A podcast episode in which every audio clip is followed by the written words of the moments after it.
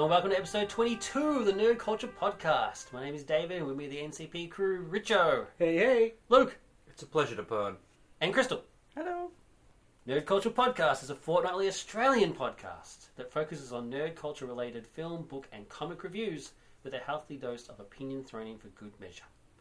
Not only do we have the podcast, we also have our website at www.nerdculturepodcast.com. Guaranteed Koala Free, which features additional content not found on the podcast itself. Why are there no koalas? Because they're vicious little creatures. Oh, they're lazy most But of the time. But they're time. so cute and cuddly and they sell caramellos. And they're related to drop bears, and those things are dangerous. Ah, drop bears. For this episode, we have a dust jacket where we'll be discussing the novel Fahrenheit 451 by Ray Bradbury, and then follow up with a roundtable feature on NCP's visit to Supernova Expo. Very exciting. Very exciting indeed. In the, of course, that'll be the Melbourne edition because we're too poor to travel to Brisbane and all that sort of stuff. But uh, but up first is Dust Jacket. Take it away, Richard.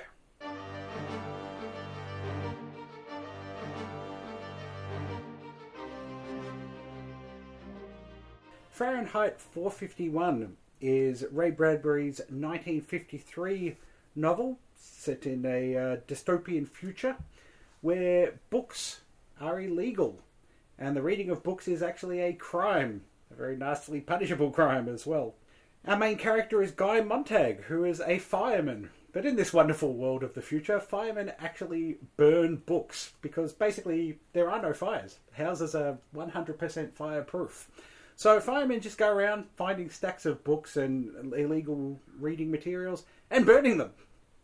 And uh, Guy's very content in this job. He doesn't really think about what he does. It's just what he does. So, but uh, one day, uh, when returning home from a job of burning books for the day, he meets Clarice McClellan, who is a very liberal-thinking uh, teenage girl, um, very much a free spirit who questions a lot of uh, the way that uh, this world of the future operates. And uh, at first, Guy just sort of thinks maybe she's a little bit crazy and you know wrong in the head, and uh, certainly her society thinks that uh, she often has to deal with counselors at school and things like that who believes that uh, her brain is dysfunctional um, and that she has antisocial tendencies. Um, I like her already. in subsequent uh, encounters between the two of them, uh, Guy starts to kind of take a liking to her, not in a, a romantic or a sexual way, but just there's something about her spirit that appeals to him, and uh, this becomes sort of more prevalent when she then disappears one day, and uh, apparently has just been taken away. The implication being that her anti-social uh, and free-thinking ways have gotten her arrested and by the government. Who? Yeah, but that's not that's not actually stated. No, it's not stated, but stated it's certainly by a car. yeah, yeah, it's certainly implied, and then yeah, then she ends up I think I think it's but there's more implication that it's if uncle's taken away, so the whole group is taken away. Yeah, well. yeah, exactly. With Clarice's disappearance and Guy feeling like there's something now missing from his life, he begins to sort of at least start to question um, his own life, and uh, the, comes to sort of understand that he's really not very happy. Um, he's married to Mildred, and uh, we're introduced to Mildred with an overdose that uh, you know she tries to kill herself, and apparently this is a fairly common thing in this society. People just overdose all the time, and they have special teams called out to actually deal, you know, to do stomach pumping and things like that to save these people. But um, so um, yeah, so guys sort of starting to question um, his role in life and the society he lives in, and that leads him uh, during a book burning uh, at an old lady's house to actually open one of the books, and he reads a line which is "Time has fallen asleep in the afternoon sunshine." And this line stirs something in him and prompts him to actually steal the book, basically tuck it away and uh, take it home, and just quietly start reading. He's And also quite traumatized by Mm. the woman's reaction. Yeah. he is. The desire to, She- you know, stay and Well, she you know, yeah she burn with her books. she 'cause rushes it back into the house to save the books and is basically burnt to death. Mm. And uh, In the film, she drops the match herself. I can't remember in the book she. Yeah, she does. Mm. Yeah. With a smile on her face. Yeah. And he's, Yeah. and he's so Yeah. traumatized by this. It's like, what? I think it's also important to point out that that Mildred, um, even though she tries to commit suicide, doesn't remember. Yeah, it. she she Yeah. wakes up feeling And- hungry the next morning, but with no and memory is, of. and is It's been it's actually been erased from her. The drug has. yeah, complete opposite. She's now, I mean, she's addicted She's now- to that TV show Yeah. that is interactive Mm. and uh, basically cons- considers them her family Mm. and uh, basically disassociated. Well, really, there's a, there's a very much a sense of um, the amusing ourselves to death theory and present in this book that people are addicted to uh, interactive soap operas, basically, and the dream is to have giant screens covering all four walls of your lounge room so that you can stand in the middle of it, and the the government sends out scripts for you so you can read along with the characters. Um, they've only got three screens. yeah, you know, there, there, uh, bullying is a is a major sort of form of entertainment for people. There are, um, you know, mindless street street races. Um, basically, this society is being distracted from what's actually going on in their world by just constant barrage of entertainment, um, and this need to be constantly moving and never stopping and to be introspective or reflective. Um, there's a wonderful scene where guy is traveling down the highways. You know, you can travel incredibly fast. It actually stops and notices that the billboards that he's used to seeing are actually a mile long and blurred because that's what they need to be in order for people to actually see them when they're traveling at these speeds. And and so all of these things are very much reflective of the society in which Fahrenheit 451 is set in. And obviously the government uh, promotes that, and that's part of why this book burning is so prevalent because they don't want people to think for themselves. So they censor everything. Um, okay, so Guy begins to read and begins to actually start thinking a bit for himself and questioning his society and those around him. Um, he um, has confrontations with his wife and his wife's friends who basically prattle on about nothing and talk about, you know, politics in voting for people just by the way they look and how attractive they are and things like that. And you know, his mind is no longer working at that level. He's now trying to think, and um, his uh, fire captain, who is Captain Beatty, begins to see this in Guy, even though Guy's trying to keep it hidden. Uh, Captain Beatty actually starts to see these changes and, and and tries to confront Guy without actually really confronting him to try and talk him back to you know the right way of thinking. It's a really passive aggressive scene. It is very much so, but certainly I think one of the one of the best scenes in the book because they're they're, they're so completely talking around the issue. Yeah. Um, but He you also, know he what's also reveals that it's a common occurrence that firemen. It's quite quite common for them to take a book and Yeah. sort of think about what they're doing, but then as long as they return it within 24 hours, everything's you know no harm's done, everything's good. It. Yeah. also reveals just how well read Captain Beatty is. Yes. Absolutely. I mean, he's, he's obviously read a ridiculous amount and memorized it all, Mm. which is quite strange because considering he's the, the chief of the firemen. I mean, Yeah. the whole idea, I think, is that you know Captain Beatty's gone through what Montag's gone through. Yeah, he's gone through the Exactly. same thing. Mm. Yeah, of being where you've been, sort of deal. Yeah, yeah. Without implicitly stating that, Mm. like he doesn't come out and say that. Yeah, I've been through this. Yeah. But yeah, you certainly get that feeling that that's what what has occurred.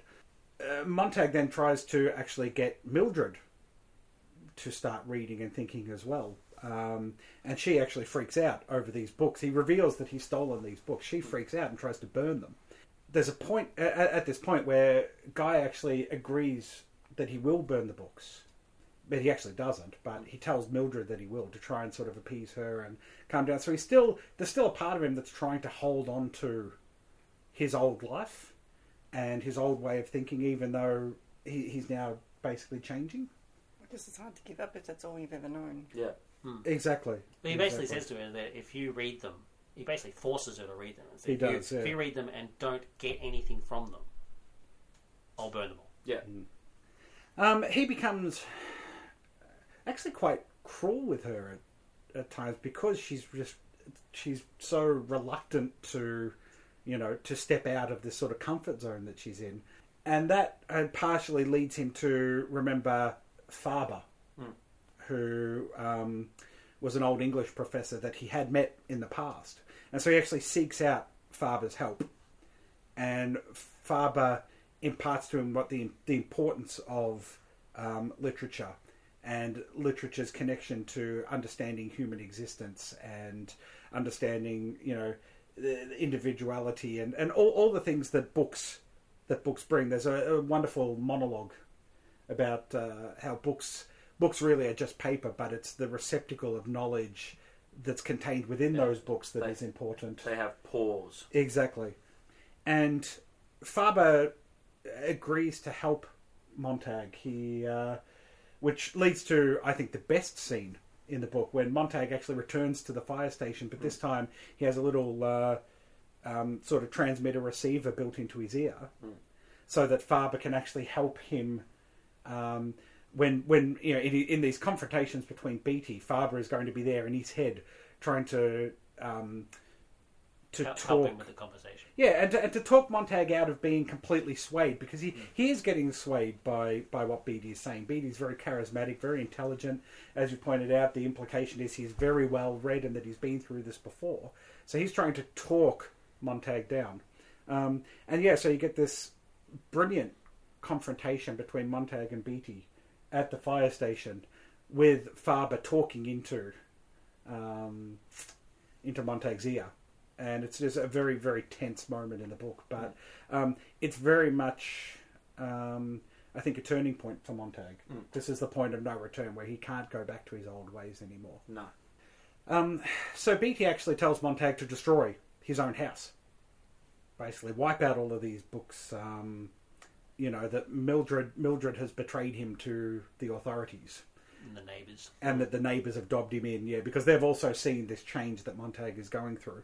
Um, and uh, basically, he does.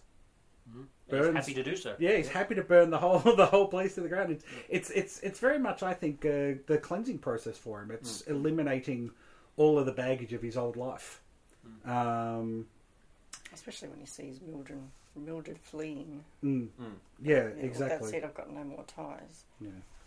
Beatty discovers the earpiece that Montag has, uh, plans to use that to actually hunt Faber down. Yep. And um, basically, this leads to Montag actually killing Beatty Yep, With the flamethrower. with the flamethrower. Yeah. In- Ironic division. Exactly, the ironic, the ironic punishment division. And this, this then leads to him basically going on the run, chased down by some rather nasty mechanical dogs. Yep. Well, they're not actually dogs. They're called hounds, but they look more like spiders. Yeah, Yeah. They've got Yeah. six legs. Yeah, that is true. You know, a particularly telling moment that I think uh, really does remind me a lot of uh, modern television. Um, the chase to capture Montag is actually broadcast for the audience. Um, yeah, there's a, a helicopter that follows him around whilst the hounds are after him, and uh, yeah, it's very sort of Running Man kind of moment. Um, which, yeah, like I said, just for some reason, all I could think of was you know Survivor and those kind of TV shows. But um, yeah, so um, but Montag manages to he gets back to Faber, and Faber actually tells him to leave the city to escape into the countryside, which he does. And bringing back to the television show uh, chase that they're recording, that they're presenting of, of his attempted capture, they actually show the hounds killing an innocent man, Mm. right, and claim that that's Montag being captured Brilliant stuff. which I just think is just so telling to this society. Um, but Montag escapes out into the countryside where he actually meets other people who have also basically gotten away. They've gotten out of society, and uh, he meets a group of uh, elderly people who are actually living books.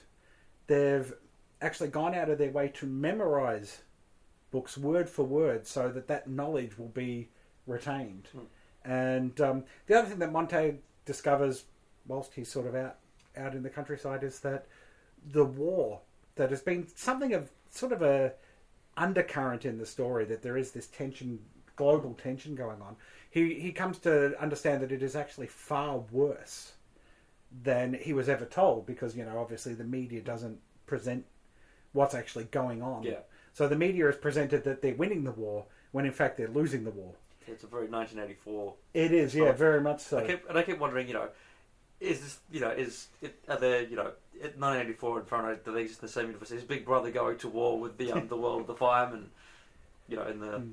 Well, it, it shows the undercurrent of the time that these two you know classic science, dystopian science Hmm. fiction novels which deal with oppressive government and censorship and things like that were written around the same time. Hmm.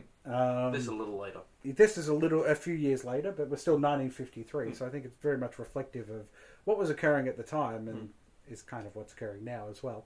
Um, so yeah, so Montag then um, decides to become one of these living books as well. So the novel actually ends with the destruction of the city due to the war, and Montag and his fellow book uh, fellow book people, uh, living books, actually returning to the city to uh, begin the process of rebuilding, bringing with them the knowledge that they've memorized. Yeah, getting the dark, get, trying to get to the Dark Age as quickly as possible to get through to the Renaissance. Exactly. Yeah. Um, that they that they are are anticipating will actually come. Yeah. Thoughts? Okay, so that's it. Um, actually, it's. I mean, we, we were talking about this in really in response to a review of 1984, and it is sort of in in light of in light of that. Um, it's interesting to talk about. I think the, the weakness of one is actually the strength of the other, which is I think the big strength of 1984, as I said in the previous one, is the world building. Here, I don't think the world is as uh, certainly it's not as detailed as 1984, and probably not Sure. as immediately, you know, on a global sense, as interesting. But the the bit where that sort of bogs down 1984 is the is the, str- the strong bit here. Um, 90 Winston is a good character, but Montag is fascinating. Mm. I am completely with Montag right from the get go. Well, Montag probably goes through a, mm, a bigger transformational Mm. arc than Yeah. Winston does. Um, you know, he starts off as happily naive, but when he discovers what's going on, there's a incredible sort of emotional process Mm. that he goes through of trying to, first of all, understand what he's experiencing, Mm. and then to process it, and then to do something about it. I don't see that at I'm, all. I'm waiting for you to jump in. I actually, I actually, uh, I found Montag one of the least interesting characters in the book. To be honest with you, really? Why? uh, but I basically has, I had zero interest in him from the start. I mean, he's just it's he's your typical bureaucrat sort of characters where where he's he just he basically just goes along with life and he's like he, Yeah. like your Brazil sort of thing. Mm. Yeah, And I- he just, and he just and- chugs along happily yeah, and I was like, books. yeah, whatever. And then, and then uh, I think he's, I think he's changed. He's his change of opinion is is inconsistent. I thought I, I just didn't I didn't think it flowed very well. I just he's Really? is it was quite uh, it was quite abrupt. I thought, and and and uh, I mean, I maybe I, I read it wrong. I, I don't know, but actually, when he steals the book, Mm. I didn't quite grasp the the concept of, of of time passing, where he's then he's got the one book that he had that's hidden under his pillow and stuff in that cool scene. Um, but then he's just now suddenly got like twenty books that are hidden Oh, in, his, in his grill. Yeah, it It's takes like- him about a year Yeah. to collect all of the books he collects. Oh, okay. I, was, Yeah. I actually missed that. I actually thought he had those books already before he stole the book No, that he steals. And I was like, wait a minute, he's already got 20 books. What's Mm. going on? No, Um, okay, go. there are a couple. So I think there are a couple of jumps that there are there that- are there are that jumps reading it- between chapters. that you sort of go, oh, hang on, because I had to flick back a couple of times on this reading, going, hang on, how did that work? Uh, yeah, none. It, it, it um, there's a lot of the, the reader has to do a, a bit of work with the book, I think, to to join the dots together as to what's going on. I think. Um, so I agree with you in, in that respect. Um, I don't think it's necessarily inconsistent. I think you actually start off with a pretty keen sense that his life is pretty vacuous, and it's just taken him a while to realise it. Yeah, that's yeah, that's true. I mean, 'cause he's just been trying, uh, you know, trudging along like everybody else is until Yeah. he meets. He's Um, he's, Clarice- he's Clarice, content of course. he's content without being happy, but he doesn't realize he's not happy Yeah. until he meets Clarice, and Clarice And she actually says, "Are you happy?" yeah, and Clarice actually okay. starts getting him to think outside the box, which he's never done before. Mm. Um, but uh, certainly his transformation doesn't occur just because of meeting Clarice. Clarice is sort of the first, Yeah, the first step, step. and then Mm. when he then He's actually sort of dismissive of Clarice. Oh, Yeah, you know, how can absolutely. she be so happy? Absolutely. And you know, It's not. Yeah, it's not until she's actually gone that he starts to think about her and what she said. You know, I mean, she, she questions him. He, he, she I- questions him a little bit, and he does sort of. There's a little bit of, you know, there's a little bit of him starting to sort of, uh, sort of move towards what she's saying. But it's not until she's gone that he really becomes introspective about it, and then that leads to him taking the book. Um, and then taking the book is the next big turning point. And then, but even then, with the confrontation with Beatty, the first confrontation when Beatty comes to talk to him about it, he then starts to sort of slip back into his old self again because Beatty starts to sort of sway him. And then it's not until he sort of sees Mildred and what's going on with Mildred that he gets and gets starts to get angry with her that that then leads him to Faber. So I actually think it's really the Uh, I actually think- transformation is actually beautifully the well woman who- paced. The woman who kills herself is is, is the main. Yeah, catalyst. that's the, that's the big catalyst. That's that's a huge catalyst, absolutely. yeah. It's just he's because he's because all he really knows is Mildred. Yeah. and her, her friends and how they react to society. Yeah. But it's, but then he sees this woman who's so The, the woman, passionate about, yeah, the woman burning herself. and he's like, "Well, why would you do such a thing? Yeah, why would you? Why would you be willing to die just for these objects Yeah. that don't really mean anything?" Well, that's and it. and no, yeah, one, and no one that- and no one gives him a satisfactory answer. that's right. You Yeah, know, that- and that's, that's what, what- leads him to then actually try to find it within the books themselves. yeah. Look, I'm, don't, Um, don't, but I, the- I, I think Montag's you know a fine character and he's all good. I, I don't think he's. I, I enjoyed Winston. Hmm. A, a bit more as a character. I, I Okay. don't know. But I mean, I, I think he's fine. Actually, I just don't think he's the most interesting character in the book. I actually think Beatty. is- Beatty, oh, I mean- Beatty is Beatty is fascinating. Beatty's There's no excellent, doubt about it. and uh, I mean, I, I, I, I was absorbed with every Mm. scene he has. Yeah. the scene where he's where he's talking to him uh, to Montag while he's lying in bed and stuff, where he's just, I was convinced. Yeah. Yeah. You know, I was like, okay, fair enough. because it was Well- interesting because and this is one of the things I things I found out found about Fahrenheit 451 um, is the whole idea of books and you know Beatty is quite as you said before clearly well read Mm.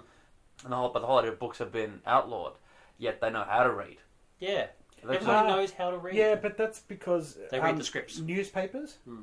are still present. s Uh, scripts, the comic books and Yeah. magazines are still. and uh, pornos. yeah, Mm. Yeah, yeah. So that's all. That's all still there. So yeah.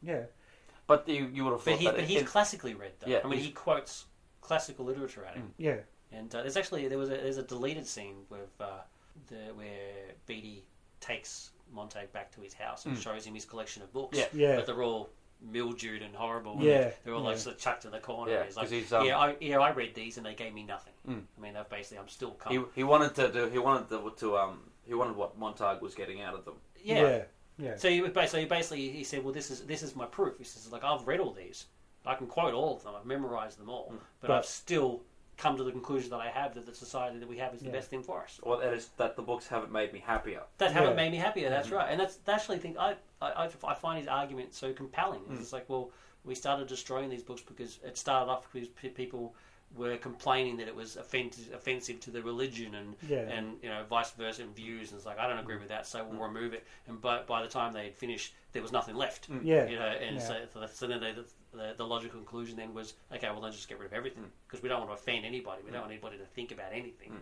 We Yeah. might just you know just toe the straight line. Mm. And he said, uh, and you know, and hey, I've I've read them and I agree with that. It's like there's, they are there is there's nothing in there that's going to make you happy or fulfilled or propel life in any way. So. Mm. You know, all you need is what you. What, all you need is what is the facts, Mm. mm. and uh, it's, it's, it's, it's the.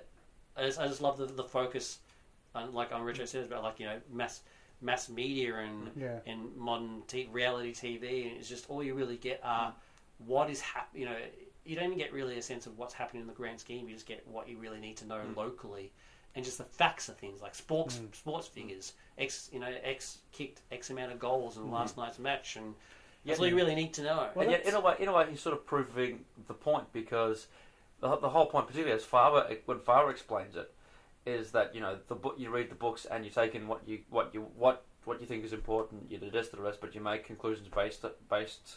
You you ma- you come to conclusions by yourself, Hmm. and this is exactly what Beatty does. Yeah, yeah, Um, Yeah. So the books, even though Beatty doesn't feel it, the books have still done their job. That's right. Um, and I think that's why Faber's such oh, Faber is such an interesting character and a necessary one as well because he's the counterpoint to Beatty. Yeah. absolutely. Um, And he presents the case for you know books are alive. You know we don't just need read them for facts to gain knowledge and information. Hmm. We read them because they're fun, they're pleasurable, Hmm. um, And they give you facts. and they give you facts. Yeah, and, and you, you're right. That that that. The, both right. The, the um the initial confrontation between the initial conversation between Beatty and Montag are fascinating, but I found the conversation with Faber equally as fascinating because um, suddenly you do get a perspective on how Well, books can Yeah, you're getting the, as you say, you're getting the counter perspective to Mm. what Beatty Yeah. has told him, and then and then I think that leads so beautifully into the scene where you have Montag confronting Beatty, but with Faber in his head, Yeah. talking to him through the communicator. Um, I, I actually think it leads. I think it's an to astonishing scene. scene. I, I, I, I totally agree. It's, it's a great scene, but actually, I don't think it actually culminates earlier Mm. in the scene where he reads the poem Poem, Yeah. yeah. to Yeah. Mildred's And I friends. I actually Yes. think, So I then, actually think because then you've got both views, and so Montag himself is even even he's confused at this point. He's like, well, let's see some proof here. It's like I'm so uh, I'm so bored and annoyed at your ridiculous conversation. yeah, And I think that's the moment of the point of no return. Yeah. Because that's the point. Because it's not just you know that, going to the station house is you know Montag versus society versus his job versus his boss. Hmm. But that's the point where he decides now society as it is is far too empty, yeah, Mm. and there are far more important ways to talk about what we're talking about. You know, far more you know whether it's not just you know whether a candidate is too small, looks ugly, as Mm. the Mm. women discuss. But you know whether it's their ideas, their ideas, their ideals, what they stand for. Yeah. You know, being the most important. So that's when he takes Beatty's argument and Faber's argument and he combines them together. And, says- and this is and where he gets his proof that okay, it may have worked for Beatty. What Mm. what worked for Beatty works for Beatty, and that's Yeah. fine. Mm. But I'm, I'm gonna I'm gonna see for myself. And so then when he reads the poem and one Mm. of them starts crying, Yeah. because she's so moved Moved by by- the words, Mm. um, it's, it's like it's, that's that's it. Yeah. That's when the, the whole thing changes for him, and it's Mm. like okay, well, now this is too powerful for me. Mm. This, Yeah. this is where I've, this is beyond me. Mm. I need more assistance. Yep.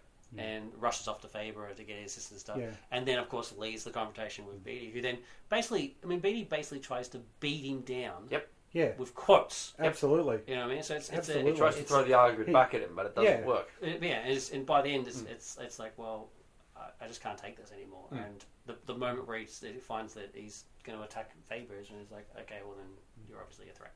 Mm.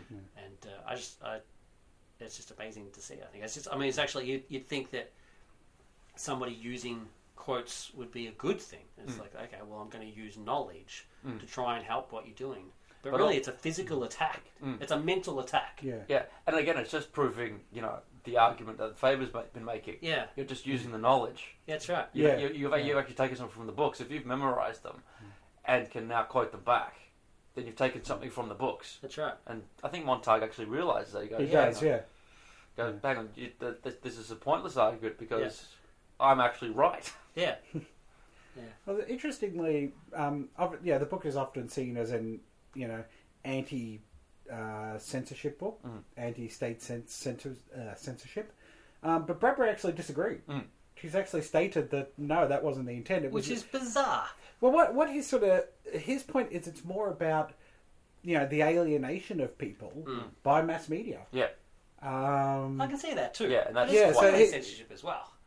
yeah, No, but it, it, I it- find it well, it depends. It depends on your. It depends on how you define uh, censorship. They might be defining it as something very specific. Or you know, we we don't want certain things to get out. We don't want the populace to know this idea. Whereas I think in his case, it's a case of no, we want to control Control the it. populace, and it's Yeah. actually far more effective for us to do that through something that can actually alienate them. yeah, Because it is so I public. It is mass. It, whereas a book is a very, whilst it can be read by many people, it is actually a It's very personal. private experience. Yeah. Mm. I think I find it very interesting that people actually argue with the author of the work about what the story's about.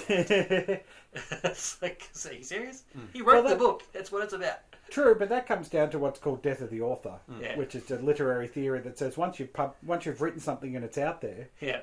uh, uh, what you meant by the book doesn't matter anymore. It's That's up to right. people to interpret the book based on their own experiences and their own interpretation. Which is fine. I mean, I see it as a, as an anti-censorship thing as well. I mean, Mm. which, which I mean, that's, that's the the easiest thing. Mm. But if he says that's not what it's about, that's not what it's about. Although he did then he then did slightly change his tune for he wrote um the Play in the uh, opera. Yeah, he he also wrote an introduction to a later a later version. Yeah, to the '78 version in of the the '78 version where he says that it is you know censorship It's, you know, and mass media. And it's, but yeah, Yeah. I can't imagine what he'd think of um, Big Brother. Well, the, the good thing, one of the really great things about this book is, especially when it comes to Beatty, Mm. there are so many ways you can interpret Beatty's actions because Mm. because nothing is so no, nothing about Beatty is implicitly stated. Mm. There's so much you can read into what's going on with him, so I can understand where you might sort of interpret it as the hounds. When you were reading the book, did you picture him looking like Warren Beatty? No. No, Fun enough, I actually couldn't get Cyril Cusack because I think Cyril Cusack does do a good job as from memory as being Uh, from the film. '66 film version. Yeah, That film is very much of its time, isn't it? It's, it is a uh, little bit. The pro- certainly in terms of the production, the salamanders in this, Bradbury writes them to be you know these absolutely cool yet frightening looking, almost animal like engines. Hmm. Whereas you know they're, in the film, they're sort of bits of tinfoil and Um, I find that uh, the film is very cold and Mm. detached. very cold. I think it, I think it's it's lacking the, the strong emotional story. Well, uh, it's, that it's not that it, it's not so much that the the cold and detached thing isn't so much of a problem at the start. It's the fact that it remains that it Exactly gives right, that yeah. tone throughout. Yeah, you could say it's reflective of the world at the start, but it's Yeah. still like that at the end. But yeah, Yeah. so but even when Montag has his Yeah. change of heart and stuff, it's, it's like Hmm. uh, I don't see it. He just looks. He looks. he still looks bored and robotic to me. Well, it's strange enough. I mean, I read this. I first read this book in the would have been the late eighties, mid to late eighties. I actually pictured uh, Beatty as looking like Kurt Russell for some Really? reason. Yeah, just Serious? that kind of hardened, Mm. um, sort of world weary type face. Had you seen Backdraft by that stage? Maybe when did Backdraft come out? I don't know. Eighty. 89 to 91, those three years. Yeah, no, I would have read it before that. But just for And so some was reason, Montag one of the bald ones? No. wasn't, the guy, wasn't the guy in Backdraft a bald one? yes, he was one of the bald ones, but no, this would have been before Backdraft. Uh, But one thing then, one of the things in the in the edition that I've um, read as an afterword, it's the 2003 edition, um, and it talks about you know Bradbury sort of umming and ahhing about Clarice hmm. and bringing her back. Um, yeah, because the film brings her back. Yeah, because we are, we are still talking about the film now, and that, that's an interesting thing. I actually don't agree with what he says. He says that, you know, gradually he came around to the idea of, you know, bringing Clarice back, and that's why he did it in the two act play and in the opera that they wrote. I actually don't. I think it's better that Clarice has her bit at the start, Yeah. then goes and is gone for mm. the rest of the novel. Agreed. By think- doing that, you then if bring her back. You then basically just say that Montag isn't on his own. And, Yeah. and, Yeah, and, that's it's- right. and, you know it just sort of validates the belief system of her, as opposed to Montag finding it out for himself. Well, he's but not then- completely on his own anyway because he has Faber. But it's, but well, even with even with Faber, he still has to deal with stuff by himself. But there is no comfort for him. And he does have Yeah. he does have a certain level of disagreement with Faber as Mm. well. Yeah. So it's not like he and Faber are on the exact same page or anything. I agree with what you said. I actually think bringing Clarice back is a mistake because it becomes creepy. Like Mm. in the film, he's clearly fallen for her. Mm. Yeah. And in the film, she's a bit older than what she's True. been in Yeah. the book. She might she's only 14 in the book or something. Mm. But if you brought her back in the book version, that would be. Well, it kinda just it just make things too I comfortable it- for him and make the transition too That's easy. right. That's right. And it does. I think it downplays, um, you know, her her disappearance and death Mm. by having her come back. In that, you know, it's it, it's. I think it's rather scathing indictment on the society that somebody that's you know actually thinking for themselves, you know, gets carted away with her family and then ends up dead. I think is actually a far more powerful statement than. Yeah, she disappears and then comes back at the end and everything's happy. And everything's good. Yeah, Yeah. I don't know. It's kind of. Hmm. I agree with you. It's kind of weird. Anyway, uh, ratings. I give the book four looks. It's a pretty impressive book. Didn't probably probably didn't enjoy it or wasn't as enthralled with it as 1984. Um, you were enthralled by 1984. I think, Weren't you depressed out of your brain? But it's absorbing 1984.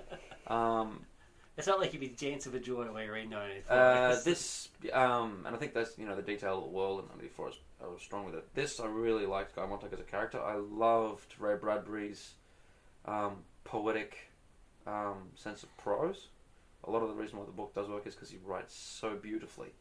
Yeah, four looks.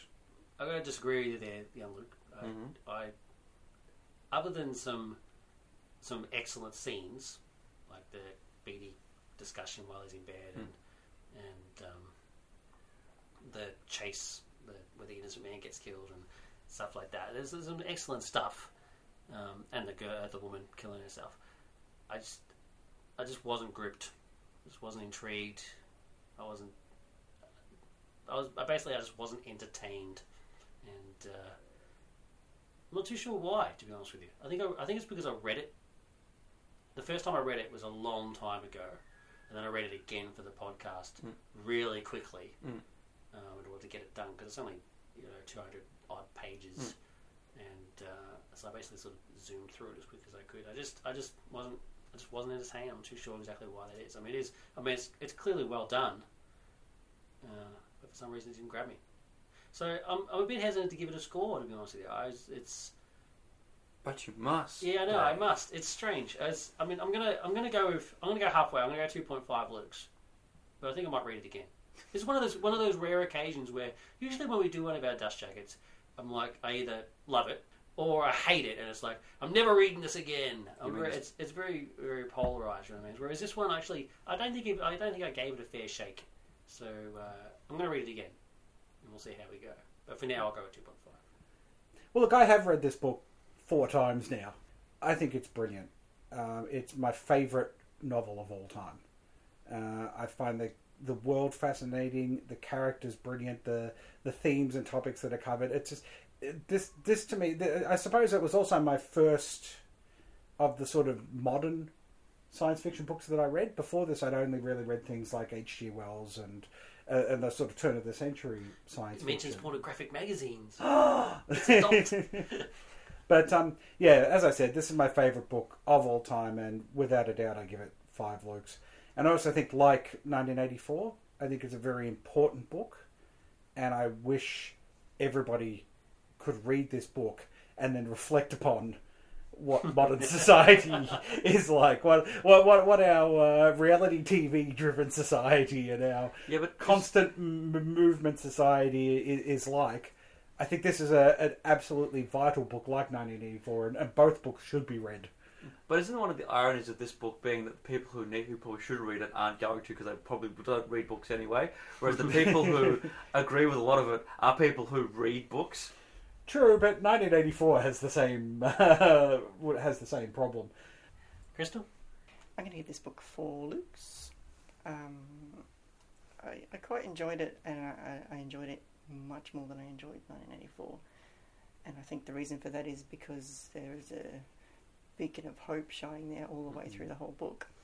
Um, I often wa- wander through life thinking, what is the point when you sort of just die at the end anyway? And I think the point of life is you enjoy and experience and learn and, and you learn from other people and interact. And I think that's the point of this whole book. You can't go through life just living your life to please society and to blend in and not stand out and, Yeah, and just to accept and what just to you're accept told. what you're and, told and do what you do. Um, so I really like the the voice that this book has. Yeah. It, it is a book of its time. Uh, there is like, some things you kind of sort of snigger at, thinking, "Oh, well, that's a bit True. archaic," but uh, uh, the characters are well rounded and yeah. Yeah, And and so I was coming home on the train last night, and there's this woman on the phone, really loudly on the phone, and just talking about inane sort of stuff, and it just reminded me of Mildred. absolutely. And, and, she, and she got to one point where she said, "Oh, and I read this book like it was a new experience for her. I'm reading this book, and I read chapter one, and now I'm reading chapter two, and that was the extent of her comment on the book." Yeah, there, there, there really is a lot in this book that uh, we could look at today and learn, learn a lot from. Well, I'm glad we're living in a society where we can read books like this and talk about them and enjoy life and enjoy each other and not have to feel like I have to pretend to be someone. Yeah. That's the thing. Uh, you know, this just makes the case for books. So there you have it. Fahrenheit 451. Greatest novel ever. Coming up next, a roundtable on Supernova Expo. Woohoo! We're knights of the round table. We dance whenever we're able. We do routines, to chorus scenes, to footwork impeccable. We dine well here in Camelot. We eat ham and jam and spam a lot. Richard and myself were at Supernova Expo yesterday. It was a lot of fun, met some fantastic people, got to interview some fantastic people, and saw a lot of fantastic things. It was generally fantastic. Uh, I got some interviews with Australia's own Ben Hutchings and Bobby N. We also got a great interview with Brian Michael Bendis, the Marvel architect himself, and uh, no stranger to anybody in the comic community just a bit of a word of warning: the sound quality is a, bit bit dicey. Uh, we had to record uh, in the actual venue itself, so there was no no room put aside for us. But uh, I, was, I was just really glad to have gotten uh, the opportunity to interview these great people, and to, like I said, to meet some um, some other amazing people as well, including uh, Mr. Wil Wheaton, who is uh, a very nice man. And a big thank you to Supernova Expo themselves, and especially uh, Mr. Lionel Mumford, who's in charge of the media department there. Without him, we wouldn't have gotten the interviews that we got. So uh, thanks for that. Thank you very much for your efforts, and everybody who went to Supernova Expo. Uh, I, I don't have to ask if you had a good time because it was a great turnout and uh, a really great show. So thanks again, Supernova. See you next year. So sit back and enjoy interviews with uh, Ben, Bobby, and Brian. Ben, how you doing? Hey, good, good. Thank you very much for the time. No sweat. Cool. You tell your listeners a little bit about yourself. I'm from Canberra, where I have been drawing comics for about 16 years now, I think. Um, I've recently uh, moved down to Melbourne, um, and I'm now with Milk Shadow Books, being published by Milk Shadow Books. I've done about 32 self-published comics, maybe. Wow. I'm just giving you a bullet point, you know, Yeah, list of of achievements. Um, List of achievements. Maybe- Walking to Japan, obviously one of them. My, my newest one, uh, my second newest is Walking to Japan. My very newest is You Stink and I Don't issue number 10. Yep. Just started back in like 94 or something like that. Just uh, released at uh, Big Ass 2. That's right, yep. Yep. Um, what, what else can I tell Handball you? Heaven? Handball Heaven, Walking to Japan, and Lesson Master. They're my main ones now. I've recently opened Squish Face Studio, which is a comic artist studio in Brunswick, uh, which is home to six or seven comic artists. And um, the end. Yeah. For now. Yeah. To be continued. That was Dot, little dot, dot. list, yeah. All right, awesome. Um, I'll hit you with like the standard um, nerd culture podcast questions. All right. First comic given to you. Wow. Okay. First comic. Okay. I don't remember. The first comic that I do remember is the the British uh, Beano annuals. Okay, That, that's awesome. the, I had comics. I've had comics before then. Of course, I didn't care. There was the Beano, the Beano and and and, and uh, Buster and all that stuff. I got given those hardcover British annuals, Really? Wow. and that was just the best thing I'd ever seen. Okay, first comic you bought with your own money. Ah, first comic I bought with my. Own Oh wow, wow, these are good questions. I wish I could remember. Oh my god, I can remember mine. Yeah. Amazing Spider-Man 289. really? The revelation of who the Hobgoblin was is Ned Leeds. Really? Which of course turned out to be false. I could not tell you. I think I, I started collecting British comics. So I went out and I bought I bought Beano and Buster and, and all those Mad magazine, all of those. I can't remember what the first was. There's so many of them, you know. I just spent all my money on them when I was like Yeah. 10, 11. I saved up all my pocket money. what little pocket money we had as kids. Yeah, and go to all the second-hand bookshops and just get any comic, any Yeah, comic. yeah. Writers you admire. I don't know many writers. I like Garth Ennis. yeah. Does, is it Garth Ennis? He draw, he draws, he writes for a lot of people. I always like his uh, his comics. Uh, they're pretty good. It's got a definite style. I really, really love the writing of Viz magazine, which is a, a humour mag from Britain. I think that's one of the funniest things I've ever read. Um, yeah, I don't read a lot of comics. Did you know that? I Yeah. don't really don't, don't buy or read. You don't want to dilate your own creative flow. Not really. It's more I just don't care. so I, get, I love writing them, and yeah, I don't absorb that much popular culture anymore. Really, I just Yeah. sort of That's fair enough. things. Yeah. But when it results in stuff like Handball Heaven and, and Walking to Japan, it's uh, probably a good thing. Thank you. Favorite fan moment? fan moment? Do you mean like someone being a fan of me? Yeah. These are really good questions. I just can't think of the answer off the top of my head. So it wasn't me fawning over you at uh, Big Ass 2? Oh no, that was part of the course. That was uh, just normal. I, I, lo- I love just hearing, you know, like hearing when people know my name and things like that. It's still a real big thing because like my work's out there and, and, and it feels great. That still feels amazing, you know. I really love hearing when people know my Oh, work. That's all, just complete strangers that you know who aren't my friends and that I don't know. Yeah. Who who who, who you know know know my work and like Yeah. my work. That's that's all. Uh, have you ever been starstruck? Nah. All right. I once uh, saw James Hetfield. Yeah? He's not really a cartoonist. That's still he, pretty cool. He walked past me when I was eating a kebab. And I went, because I, you know, when I was like 16 and 15, he was like on my walls and stuff. That was the only time I've ever been starstruck in my whole life. That's awesome. He That's a, looked, he looked like an idiot as well. Like he was wearing this really stupid top. Anyway, but still, that's the anecdote. what's the favourite part about your job so far? Let's really call it a job. Oh, this is a hobby. Yeah. I, don't, I don't really make money off this just yet, Yep. um, but I do draw for a living. Uh, my favourite part is uh, looking back over all the work that you've done because I, I, I work pretty pretty hard and, and constantly, and and just send it off, you know, and then get on to the next thing and send it off. So sometimes I get a moment and to, to, to look at all the work that I've done over the past few months and just scroll through, you know, on the computer, and and suddenly some of it really jumps out and hits you that it was really good and you've forgotten completely that you drew it. Yeah. So it's really nice to go, wow, that's really good, whoa, and that sort of thing, you know. Um, so sometimes I get a chance when I look through all my old work, I just flick through it and, and, and see some stuff that's good. Don't you do the cartoons for Picture Magazine? Yeah, th- that's kind of what I mean. Yeah. I draw one of those a week, Yeah. and, and I don't really enjoy doing it very Yeah. much. When I'm doing it, I don't enjoy doing it, but and then I don't want to think about it, so I get on to the next one. And then, yeah, when you get a moment and you actually look through it, then you get that satisfaction. Oh wow, you know, some of it looks really nice, Yeah. and and so it's, it's that's that's that's a good thing. It is awesome. Do you get uh, picture like free pictures sent to you? Yeah, yeah, I get one copy of each one sent That- to me.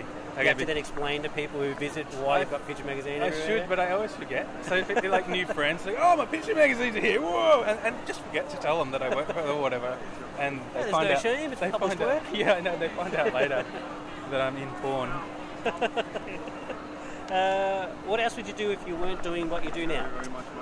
Uh, well, my other passion really is, um, is I guess, uh, 3D photography, which actually I do work in as well. Wow. So um, I'd probably be into that a bit more. You're going to publish some of those? I'm, I'm thinking about how I would do that. I'd love to do a 3D book or a Like 3D a coffee comic. book sort of deal, coffee table book. Yeah, yeah, maybe photography or maybe even drawings. I can make drawings into 3D as well. So That'd be that's a really strange niche sort of hobby that I, I would love to pursue. Yeah. Mm. Very cool. Uh, if you could keep only one memory, what would it be? Oh, one memory. Yeah, that's a really excellent question. These are all great questions. I just Thanks. wish I could give you better, better, better Ah, ah, answers. good stuff. I think uh, one of the happiest memories I have. Uh, just conducting an interview here, so uh, you know, as usual. um, happiest mem- one of the happiest memories would be when I was in high school, and I hated high school, but highlight was when we save up all our pocket money and go to the comic shop. We had an excellent, excellent comic shop in Canberra, still do. It's called Impact Comics. Excellent. But when it was new and, and we were really young, and we'd go there and just blow like 40 bucks on comics, which would get you a big pile of comics, and just sit on the bus on the way home with all the public servants, just Awesome. swapping comics and reading Batman and stuff like that. that that's one of our happiest ever memories, actually. Okay. Yeah. Awesome. Yeah. Final question. How ridiculously proud are you of Walking to Japan? Because it is magnificent. Oh, thank you. I'm very proud, really proud. It was a, I just got inspired and had this idea and just sat there for six weeks and worked constantly, and so I'm, I'm, I'm proud of. It. That's one of my proudest things, I think. Yeah. Awesome. Well, well, thank you very much for your time, Ben. Yeah. It's been a great pleasure. Thank- thanks very and much. uh, good luck with your booth and the show. Thanks. And you take care. Okay. Thank you. Cheers. Okay, I'm here with uh, Bobby N, uh, indie com- Australian indie comics extraordinaire, and uh, author of uh, Digested, which was my personal pick for the best book of 2011. Thank you. Thank you for writing it. I owe you all my sales. So, can you uh, tell our listeners a little bit about yourself? Um, sort of same old story. Like um, grew up with comics, liked comics, but only started um, writing and drawing them, say, in the last seven years, Mhm. and progressively sort of, you know, started seeing that. You know, I always, I always copied comics and did that kind of thing, but then saw the things on the shelf in my comic book store that when they were taking local stuff and even international stuff from the big guys, if you stripped away the fancy, the glossy paper and the fancy colours, I kind of objectively stepped back and saw, yeah, I could kind of match it with that, or I'm, I'm almost there. I could I could compete with them, Mhm. and certainly with some of the stuff locally. Not to say that you know local stuff's not good, but just sort of the technical ability in terms of um, there's nothing I should be afraid of. That's right. And so it sort of let me go, yeah, I'll, I'll give it a shot. And then I sort of really tried to make the first thing I did as, as best as I could Yeah. for where I was at at the time. Yeah. And um, yeah, that was withheld. That's when I first brought that out. That was about seven years ago. And before that, I'd um, submitted to anthologies. And that's probably the best way that people should sort of look at doing that. It's a way of testing the waters Mhm, mhm. to see um, if another person will accept your work on its own merits in terms of a submission, and then you can actually see, okay, I didn't get rejected. And if you sort of start to see more and more of that, and uh, you're getting accepted, then you kind of know that it's not just you and your friends saying you're good. It's it's subjective people out there saying yeah you're good, whether you're a writer or an artist. And then you get acceptance. yeah, and then gets to a point where you feel like, yeah, I want to do my own book from start to finish. So it's that kind of natural progression, but it's a long haul. It's one of those things you've got to actually fall in love with um, in terms of comics, n- not just in lust with, because a lot of people like comics, uh, but they don't. They might not like it in the same way that I do, or the people that are really invested in it. Yeah. You kind of got to like it more than just a, a hobby or a pastime that you dip your toe into. Um, and I suppose that that happened with me. I got I got hooked. And you're a bit advocate for uh, just getting out there and just doing it. It's like if you've got an idea, you want to make a comic, get out there, publish it. What's stopping you, sort of stuff? I think I, I, in general, I've, I, I'm, I'm that kind of person. Uh, whatever it is you want to do, it, it's, it, it is as simple as just doing it. And it's there's only so much time you can spend on something. Why not spend? You know, choose only. Don't don't, don't pick five things and try and do, do them all well. Yeah. Pick one at most two that will have enough time for you to put the time necessary to do the best work you can do. Yeah. So don't kind of, you know, while I can see the value of doing, say, the 24 hour comics challenge, there are a lot of people that just do that. that. That's the only way that they can get off their ass and actually do a comic, Yeah. Which. uh, I see, I see nothing wrong with it, but if Yeah. that's the only way you can get motivated Yeah. through some kind of gimmick, it's not really what I'm into. I, I kind of I admire the people who are authors and people who try and you know shoot for the stars, not for the ceiling. Yeah. That kind of thing. Um, movies, uh, music, whatever your creative endeavour is. So dipping your toe in, having having a little bit of fun, if that's all it is, and that you're not really looking for anything past that.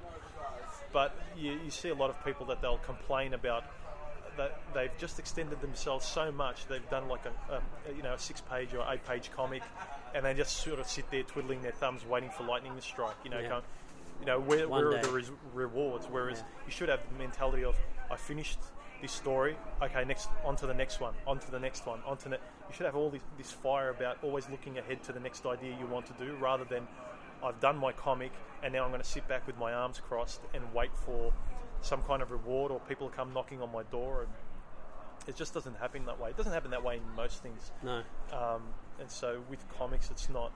That's why I said I don't feel like I'm anything special in that sense. Yeah. I'm just more of a realist Yeah. than most people, and that's all it is, really. Okay. First comic given to you. Oh, given? Yeah. Oh, I can't remember.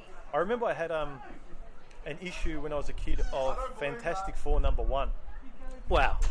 and I coloured it all in. No. It was in black and white, and now it's been it's probably landfill somewhere. but at the age of I don't know how old I was, like five or six, I didn't know the worth of it. It was a black and white comic, and I coloured it in, Okay. and it was Craziness. thrown out with a lot of my other comics. I think you'll find that's a lot, that happens a lot, like around the world. It's- it's- Yeah. I'm sure there's a couple Which is of action exactly why comics they're online. expensive Yeah, now. yeah. They're worth a lot because people treated them like toilet paper. Yeah. uh, the first comic you bought with your own money. How am I supposed to remember any of this? um, with my own money. Brian Biggs, Okay. the fourth issue of Dear Julia. I bought those in single issue floppies. Nice. That and Cerebus were probably the eye openers for me. Yeah. That made me go from just a consumer of comics and someone who copied pages and liked to doodle around to actually seeing a light at a very far, uh, uh, uh, in the distance, is something I could actually head towards. So those those comics, Cerebus certainly, that made that sort of light at the end of the tunnel come really really close in a hurry. Were you there for the whole Cerebus saga? No, I, I, He I actually picked up what he wanted to do. It's pretty I picked up Melmoth um, in the trade, and I read that because I, I- I left comics in my late teens and I, and kind of was over the whole superhero thing, the whole kind of um, uh, fanboy, you know, hero power trip fantasy. Not that it was beneath me, but it's kind of like there's only so much you can be entertained by the same thing being handed to you, Yeah. just in a different costume. Regurgitated. Yeah, and then I only came back to it uh, when I picked up Melmoth because I opened it and it read like literature Yeah. And it conveyed like literature, not just in the way it was looked, in the way it looked, but the, the finite, like the minuscule detail of the line work of Dave Sim and Gerhard and the writing and the long view of a large literary kind of work. Even though it was coming out in in, a, in floppies in series, It just it was awesome. It was it was like it was Tolstoyan. You know, it was it was like a real big epic Yeah. in terms of comics, and that really sort of brought comics to the foreground in terms of something that I wanted to read more of. Yeah. And at that point, I kind of really couldn't really find much that was similar to it. Yeah. I'm actually a Uh, big fan of Church and State. Church and State. Yeah. Yeah, I bought that afterwards. Yeah. I think I, I, I started reading. I went back and I read from Church and State all the way to the end. Yeah. The first um, big phone book I thought was a. No, I think that was a thing where he was trying to just get into comics Yeah. and do a, um, the Conan the Barbarian parody. Yeah, yeah. And then after that, when he actually did what he wanted to do, that's when it got interesting. It really got serious. Yeah. So yeah, Dave Sim certainly. Well, I guess really- it kind of it kind of answers the other two questions: artists and writers that you admire. Yeah. Um, although pr- I wouldn't, in terms of writing and and artistry uh, as an illustrator, I'd certainly put him up there. But it, it's not the first I'd think of. Like if I had to pick one, it'd probably be uh, Dave McKean. Yeah. Even though his his uh, art, style is vastly different to mine, but what he can do Amazing. and the way he approaches comics. Um, uh, I, I think I admire people's work ethic, what they're trying to do, and the evidence of it. When you look at their work. Dave McKean as well. When you look at the, the sort the evidence of the work he does, um, it's it's it's really it's really evident when you look at it on the page, and it's similar with uh, any other artist. You can tell the good from the bad and the people who are just pretending. Yeah. So even here at this, um, where it's Supernova now, you can sort of see the people here that I I, I tend to describe as playing dollhouse Yeah. with comics, or with like they like the social aspect, which is fine. I, I love all that side too. Yeah. But the stuff that gets me excited about comics and fills me with adrenaline is is more when I go away from here and I'm driving home in my car or on the tra- on transport, writing notes in my notebook, going home and thinking about the stories and jotting them down and thumbnailing and writing and drawing. That's the stuff that's kind of I feel like I'm breathing air on, you know, that kind of epiphany you get when you you know some people go out in nature Yeah. and they get kind of they they never ha- they've never felt more alive. That's the kind of feeling I get when I'm sort of thinking and writing and drawing my own stuff. And this stuff socially, it's fantastic, but it's on another level. It's one of those things where you roll the dice whenever you come to these things, but most of the time, me and uh, uh, my sort of fellow authors, we come here just to socialise and uh, look at the money we spend to get a table and the insurance that it costs, which is ridiculous, Yeah. as just an expense you're willing to just throw away. Bit of marketing. Yeah, just a bit of fun. Paying 400 bucks to hang around with friends that you normally hang out with for free on the weekend anyway. Yeah. But then it gives it an opportunity to like guys like me to come and interview you guys. Yeah. So that's pretty good. There's promotion, Yeah. yeah. bleep out my swear words and, and all that kind of stuff. So You talked before about just how passionate you are about what you do. But if you weren't doing what you do, what would you be doing? Um, uh, yeah, I'll probably be a mechanic, Restoring, uh, restoring old cars and doing burnouts in Lygon Street with my fist out the window. um, no, no, comics are it for me. It's hard to answer when you've kind of uh, a a little while ago you kind of find out what's it for you and what you like doing and what you know you're going to be doing until you drop dead. Yeah. So, yeah, all these side things. Like, uh, aside from comics, I, I enjoy, you know, a bit of music, and I enjoy, you know, playing basketball and sports and and um, you know, muscle cars and you know, working out and all those kind of things on the side. But they're kind of peripheral things, Yeah. um, and they're so and comics are so far above it in a more mature sense. The other things are more pastimes. So I could pick any number of pastimes to say, yeah, I wouldn't mind doing that if someone gave me a job. But um, Professional uh, classic restorer. yeah, put it this way: if someone offered me a job in any of those fields, and comics was one of them, I could probably put up with a lot shittier bosses as long as I was doing comics Yeah. before I tell them where to go and, and leave. Whereas with all those other pastimes, if I got a job in there, and no matter uh, you know how good the money was, if the boss and people around there were assholes, I'd probably leave straight away. But comics is sort of like a real something I've fallen in love with. You've mentioned uh, arsehole bosses a couple of times. I love your, your bit in uh, Digestive with the the boss, that conversation that you're just having about. Uh, Yeah, it's Well- a real office space sort of conversation. It's like, we want you to do more. We Well, a lot of my work's driven by um, the real life kind of. I mean, people describe my work as a lot of auto bio, which is not untrue, but it's more. observational. I'm not just wearing my heart on my sleeve, where I think a lot of autobio comics fall down, where all they do is they just almost tell you what happened. You know, this happened, then that happened, then she left me, then this happened, then I lost my job, then this happened, then woe is me. Uh, Whereas I try and rather than it's very easy to come off as preachy, which I try not to do in my comics, which I do enough of, like when I talk normally like this. But I think I try to photograph in my writing and drawing rather than get on a podium. Yeah. And so I'm really interested in those kind of everyday things because I think they're the most important things. Yeah. Uh, they're the reasons why we live, like uh, relationships in terms of uh, work ones, social ones, romantic ones, family ones. They're the, they're the kind of crux and the backbone of why we go on and why we do what we do. You know, I might put up with certain things just to be able to do my comics as well. So it, it all, all kind of interconnects, and I find all those topics interesting. So the boss one is one that a lot of people have come up to me and identified with. Yeah. Um, that one and the one, uh, the the short story where I told about, uh, about jumping off the pier Yeah. with my dad. your dad. Yeah. Those two are the two that people um, tend to come up with, uh, tend to come to me with and, and identify with. But yeah, I think the universal job one Yeah. with a boss. Uh, it's as though someone's asked you to write on spec without giving you an outline. Yeah. Come up with anything, and we're going to publish. Uh, we're going to promote it and sell it, and you're going to be at a convention.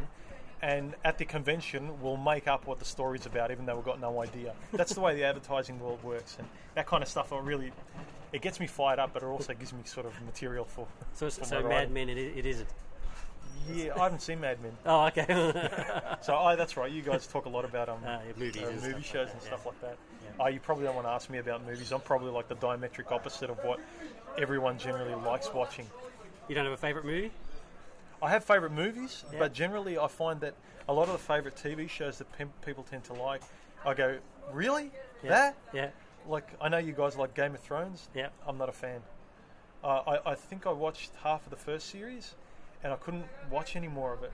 Uh, and most people like that, uh, like Game of Thrones, and I'm, I mean, I'm the odd one out, so you can point to me and say I'm the freak. So Yeah. I'm more than willing to have that label. But I, I think it's a personal thing where, uh, similarly to the things that get me frustrated in the real world with jobs, um, when I see them continually repeated in thing, something that's supposed to entertain me or enlighten me or enrich my knowledge or s- some sort of entertainment. So, for instance, Matrix I like Yeah. because there's a problem and there's resolution and sort of you can learn something. You can, you know, not every movie has to be like that, but things like Breaking Bad and Game of Thrones, the progression of that is just tension and tension and tension and tension and backstabbing and tension, and it's like enough already. Yeah. It's like it's not entertaining. It's like I'm I'm getting a nervous twitch by the Yeah. fifth episode. I, um, and people laugh at me where I'll say I I much more enjoyed series like 24 Yeah. where you'd have a problem and there'd be a solution. It'd be like this up and down roller coaster where you wouldn't extend my stress for the whole series. No. A lot of them I look like I look at I know why they're doing it and I know from a marketing sense they're trying to gauge a wide var- they're trying to get those people that like drama. Yeah. You know, so for instance, in 24, while I like that, I didn't like the sections of 24 where it was it was the dealings between him and his daughter. Yeah. that kind of happy family thing. It's like Jack Bauer's not going to have this kind of relationship in the 24 hour period when it, you know the United States is about to go off. He's not going to be calling his daughter saying, you know, uh, she's having a breakdown saying, "Dad, I couldn't, I couldn't call you in the last 15 minutes. Where were you? I was, you know, m- my boyfriend did this and that." And he's on the phone being apologetic, saying, "Look, I'm sorry, dear. I love you." He wouldn't be saying that. He'd be, he'd be saying, "Shut your face. I'll talk to you later. I'll talk to you in 20 hours. I'll talk to you in 20. I'll talk to you tomorrow." You know, you can't reach me by now. if And- I can't go to the toilet in 24 hours, I'm not going to call you. and she knows what he does for a living. Yeah, And when she calls him, she berates him for not knowing why she couldn't get a hold of him. It's Yeah. like, oh, if you could keep only one memory, what would it be? one memory. Yeah. Okay, I was trying to think of good ones, but I'm thinking of a bad one that, in my perverted mind, is a good one. Right. Uh, a couple of years ago, uh, fellow creator Trev Wood and I were in Sydney for Supernova, and they had Joe Kubert there. Awesome. and he was right at the front in a huge, huge booth, and no crowd around him, and he's just sitting at the table on his own. Oh, travesty. It was, and so, and we both felt that way. Yeah. And Trevor, to his credit, bought a book just so he could sign. He felt so sorry for him. And the the reason that popped into my mind, it was just a moment of clarity of thinking, here's a legend, and look at the people walking around in their costumes. Uh, I don't know, reading Harry Potter, or Yeah. you're looking to get a photo with the next whoever, uh, the the next manufactured personality who was on a TV show over there, and they're, they're queuing up around the block. And he's a master and a legend that some people will probably discover after he's dead, Yeah. and they'll wish they would have lined up and got an. And so there was this living legend that was just sitting on his own, and from reports that I've read, hasn't been treated well Yeah. uh, through the years by certain companies and so forth. And it was just a shame. Um, so that was a that was a uh, a good memory. Probably not the best one, but something that clicked in my head and kind of just fires you up and tells you what's important and whatever. Did you speak to him? Was he? See now, maybe I'm an asshole. I didn't speak to him because I was sort of intimidated by him, but I can understand that. he wasn't. His fans weren't, weren't going there. Like I, I admire his work. I'm admittedly not like a, a, a huge, huge fan because I just haven't read much of his stuff. Yeah.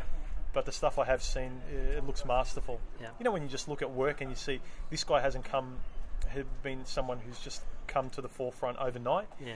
Uh, the the line work and the and the stories look like it's had decades and decades of hard work behind it. Yeah. Um, And it so- has in his case.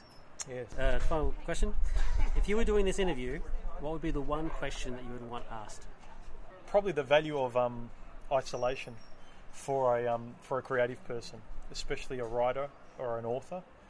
Um, probably to some extent, depending what you're doing in film and music. But um, yeah, I think the the char- from what I've seen, the people that really uh, make something of it and feel like they've accomplished things are people that are comfortable with isolation and almost thrive on it.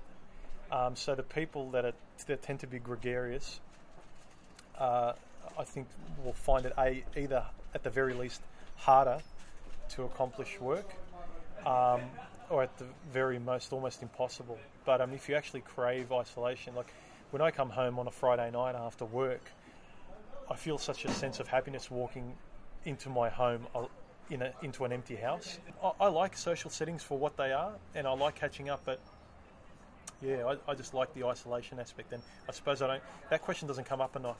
Uh, probably doesn't come up much in terms of what kind of character or personality do you think makes for a um, a writer and artist. And I suppose I'm interested in all these kind of more philosophical questions because I'd like to see more comics out there, Yeah. more more writers out there, more authors bringing out books. Um, because I'm I'm really passionate about producing work and producing stories, and a lot of people kind of they can do it because the technology now allows it. It's very easy to dip your toe and play dollhouse with these kind of things, but it's almost uh, I don't know. It's almost like not being true to it. I'm, I'm, I'm a purist in that sense. Thank you very much for your time, Bobby. More very, people, very cool. more people buy my books from Gestalt and from Milk Shadow Books, Yeah. and um, yeah, uh, Digested, best book of 2011, Thank you, thank you. More people buy it. Tell Gestalt. and your latest um, compendium of your earlier stuff. Yeah, that's with um, Milk Shadow Books. So Yeah. yeah. Go onto their site, buy it, let them know that you like it. That'll Yeah. let me know that people are buying it, Yeah. and I'll produce more work. And I've got a couple of other things I'm working on at the moment. So Thanks for your time, Bobby. no worries. Thank Much you. Thanks for talking to me. Bye. Bye. Okay, so it's David. I'm here with uh, Marvel architect Brian Michael Bendis. It's a pleasure to be with you, Brian. if I knew that that that um, a very nice term would come with the worst picture that's ever been printed in a Marvel comic. It's fine. What do you think of that term, actually? Marvel architect. uh, it's very flattering. I mean, it's better than uh, Marvel asshole, or it's it's a it's compliment. I do take a lot of pride in the work we've done, so you know It's a pretty impressive title. it's very nice. But i again, that picture of the five of us that ran as promotion was so embarrassing that it kind of took away whatever niceness. You know, looked like the worst boy band ever. And this is not your first trip to Australia. No, I've been here a couple times before. I absolutely love it here. Yeah. Absolutely love it. It is it's beautiful, yeah. It's my first. Uh, uh, I was only in Melbourne for two hours eight years ago, so it's my first time in Melbourne. Really? Yeah. Is that when you were at um, Alternate Worlds? I don't know. Don't remember? that's where I that's where I saw you last. Okay, then that's Yeah, where that that's, probably that's it. where I was. I was. I got off a plane from Sydney drove to that thing, drove right back to the airport, went back in the plane. Wow, that's crazy. Um, so you actually, uh, so it's obviously a very important time for Marvel at the moment. Uh, Avengers versus X Men, huge at the moment. Um, how much involvement did you have with that sort of process, being an Avenge- Avengers title? Well, no, yeah, I, I, they they came to me early on and said uh, we're gonna we want to do it. It's you know we're, we're getting, it's getting to be that that time. Do you want to do it? And I was like, well, I, it's flattering, and yeah, you kind of want to do it, but at the same time, I had done a couple of events, Yeah, and including the excellent I, I, I felt I, I, I learned uh, everything I was going to learn about myself doing it, you Right. know. And then at the same time, that architect thing came out, and I proposed the idea that the five of us, the five architects, do the story together, Yeah. and it seemed that that's kind of what they wanted us to do. So we were we, we did it that way. So I get I get my cake and eat it too. I get to be part of the event.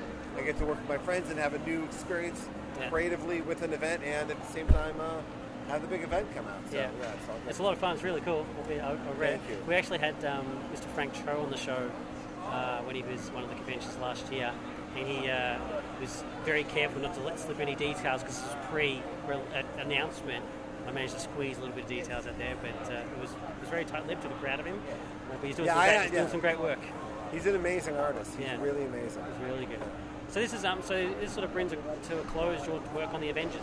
So you're actually It will. I, it- there's gonna be a um, there's a lot going on between now and then. Yeah. Uh, after Avengers vs X Men, I'll be doing some uh, uh, finale stories on both series.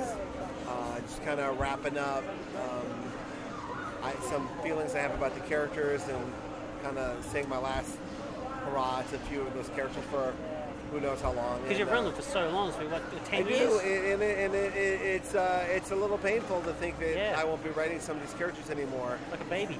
It is. the baby all grows up. Yeah. And uh, so yeah, so I'll be, I'll be doing some special finale stories, some wrap ups, some emotional, hopefully emotional uh, wrap ups to the characters, and then I'll be moving on to some other damn thing. It's been an amazing run. And what what would be some of the highlights and lowlights of your run? Do you think? I'll, The- the I'll Avengers need universe. some more time to to say specifically. I do have things that I'm very proud of. Yeah, Uh, primarily the people I was working with. yeah, Very proud of the, those uh, Mighty Avengers issues with Frank Cho. excellent. Um, just happy to screw it up. You know what I mean? Like, uh, Well, it doesn't look like you have. I mean, it's Well, it's, it's claimed. I think I did enough where even if there's stuff I screwed up, it balanced out pretty Yeah. good. So anyway, um, the, you know, you know, I, I'm proud that there's never going to be a time where someone would say Spider-Man and Wolverine aren't Avengers because you know what? They've been Avengers for eight years. Yeah. it's a long time. That's that's that's not a like a blip. Yeah. that's a you know. So that I that I'm pretty proud. Spidey should always have been an Avenger. say. Spidey should always have Yes, been an Avenger. that's what I say. exactly.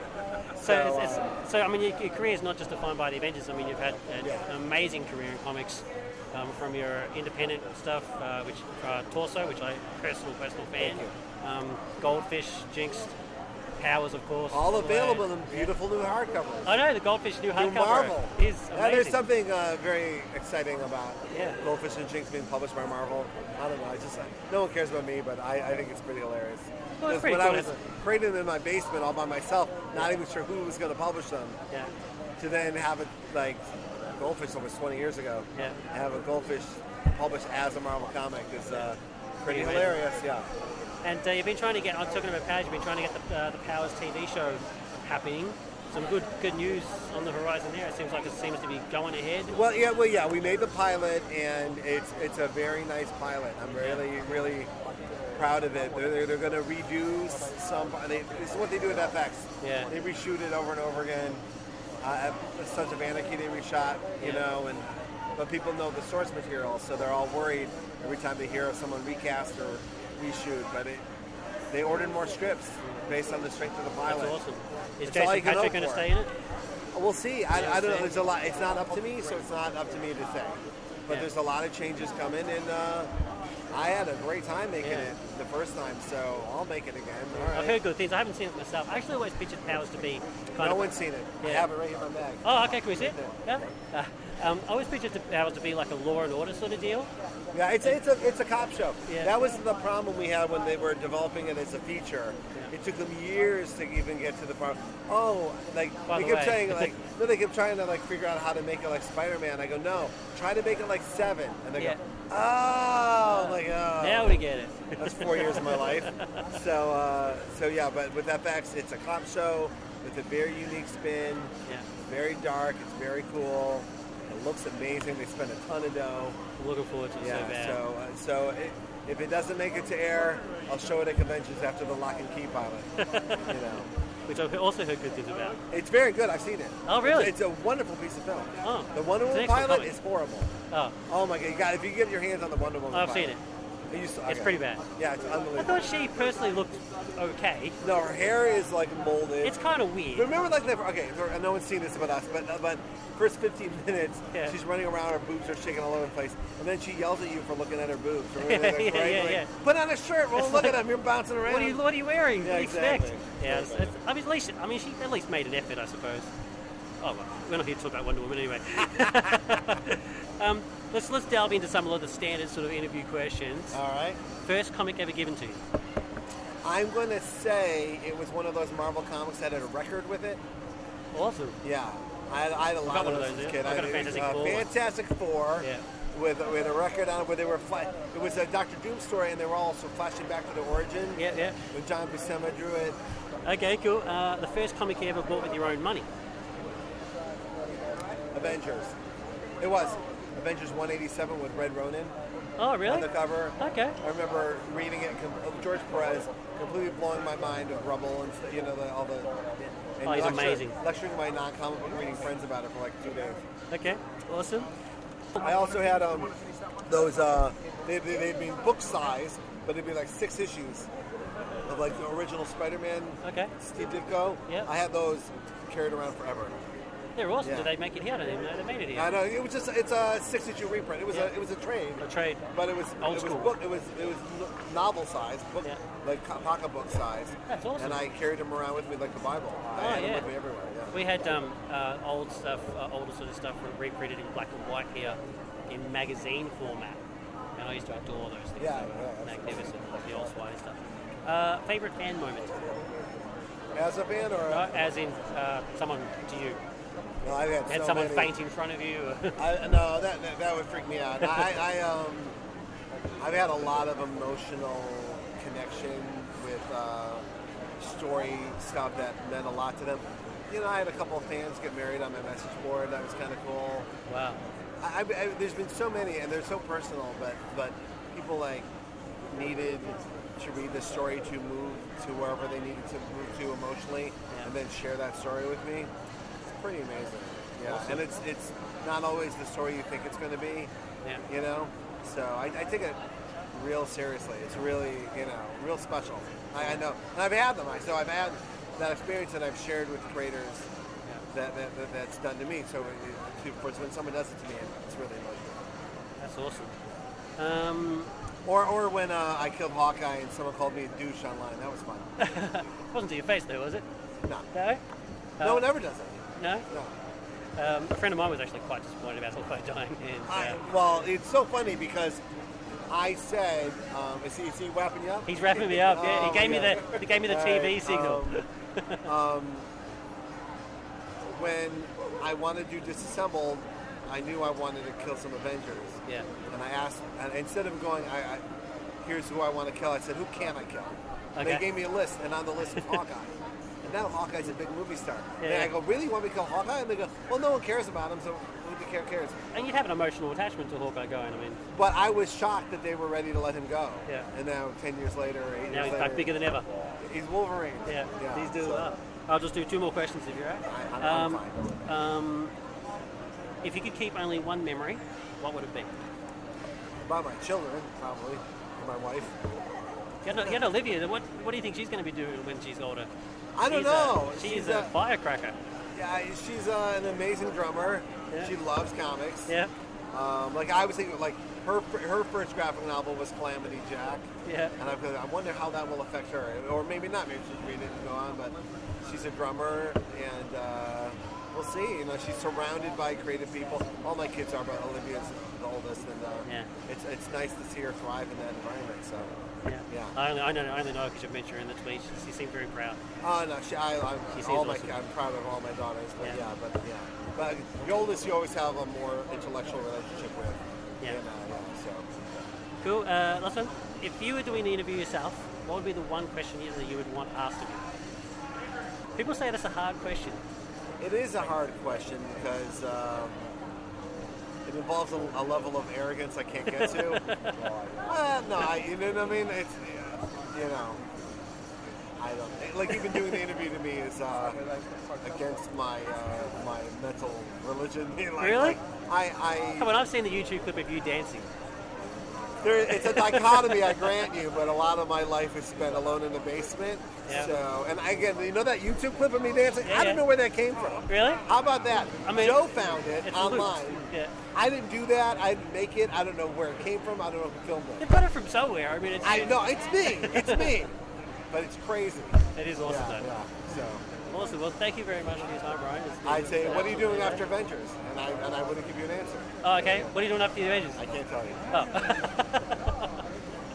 Thanks for dangling the carrot. I, did, did pretty good there. Thank you very much for your time. Thank you, man. Much I'm glad we got to do this. Yeah, so am I. We really, really appreciate it. Right, no problem. So coming soon, April 19 is a poor week for nerd culture cinema, uh, with no pop culture films out. Uh, the closest uh, would probably be Street Dance 2. Everything else is all uh, Electric Boogaloo. period dramas. No, it's not Electric Boogaloo, funnily enough. And I actually didn't even know there was a Street Dance one. I had to look it up. Yeah, I've never heard of it. So uh, there you go. Anyway, a bad week. But then after that, on the week April 25, the universe makes it up to us with the release of The Avengers! Yeah, I'm kind of mildly interested in Avengers. Ah, poo on you. The NCP crew will be there and we'll review it on episode 23. Excited. The trailer was magnificent. I'm intrigued. like I wouldn't say excited trailer. yet. But uh, yeah. We'll see how it goes. Oh, there's other there's other films released that week as well, but who cares? Um, the ASA is showing a great selection of films show, uh, in the next two weeks, uh, including a Fright Night Evil Dead double on April 16 Oh, that takes me back. and a Hunger Games Inception double on the 27th. Um, I actually review the Hunger Games on the website, so check it out. Don't forget, you can contact us by email at feedback at nerdculturepodcast.com or post on our Facebook wall at www.facebook.com slash nerdculturepodcast or tweet us at nerdculturecast. Or leave a comment on any post on our website, www.nerdculturepodcast.com. And don't forget to rate and review, review us on iTunes and subscribe to the podcast. So as we uh, talked about and coming soon, next episode, uh, episode 23, will be All Things Avengers with a popcorn junkie on the Avengers movie. Yay! Yay! And a roundtable on Marvel's Super Team. Did you just say nay? That's an air. Oh, A. Oh, okay. Fair enough. Uh, yeah, so we'll be talking about um, the, the Avengers uh, comics, uh, their best story arcs, our preferred lineups, so a bit of fanboy lineup stuff happening in there. I would, I'd just, I've just got to say now, Jocasta not on my team, and uh, There's nothing wrong with Jocasta at all. and uh, she's all right in Avengers Academy, but not in the Avengers. You're not a true Avengers fan, are you? And uh, but the Vision will be on there. Oh, that's all right then. You've redeemed yourself. All right. And uh, we'll also be talking whatever else we can think of on the day, Quite simply, Avengers related. quite simply, Kang. Yes. That's what I'm going to say. Including the Avengers cartoon. You ever see that? Uh, Earth's Mightiest Heroes. It's, yeah, No, not yet. terrible. Really? So, and then two weeks after that, we'll have episode 24, which will feature a dust jacket on the supposed number one science fiction book of all time, Ender's Game by Orson Scott Card. And a roundtable on pop culture on Australian TV. Now, one of our listeners actually uh, requested um, us do some uh, a TV themed episode. So, with uh, the new mid year lineup uh, coming soon on Australian TV, I thought it'd be a good chance to have a talk about some stuff. There's a new TV show from Kiefer Sutherland coming out, Game of Thrones season two. Game of out. Thrones season two. Very Um, excited. So pretty exciting stuff. So we'll just talk about the pop culture related TV shows that we have on Australian TV and our opinions on them. Looking forward to that. So that's it for episode 22. Uh, my name's David. With me, the NCP crew, saying our goodbyes. Richo, If I was going to be a living book, I'd memorize Fahrenheit 451. look, That'd probably be the Da Vinci Code, so Don't ask me. Oh dear God, no. What? What? the Da Vinci Code. I don't know why. You're just wrong. And Crystal. No, I'd memorize the Foundation Saga. It's That'd be a Yeah, fair so- effort. There's a lot of books there. I was about to say, at least I've got, you know, Dan Brown, which means I could memorize it in all five minutes. Sure, I'd be like doing the Twilight books. yeah, just it's crap. It's pretty much all you need to memorize for that book. Bye, everybody. Bye. Bye.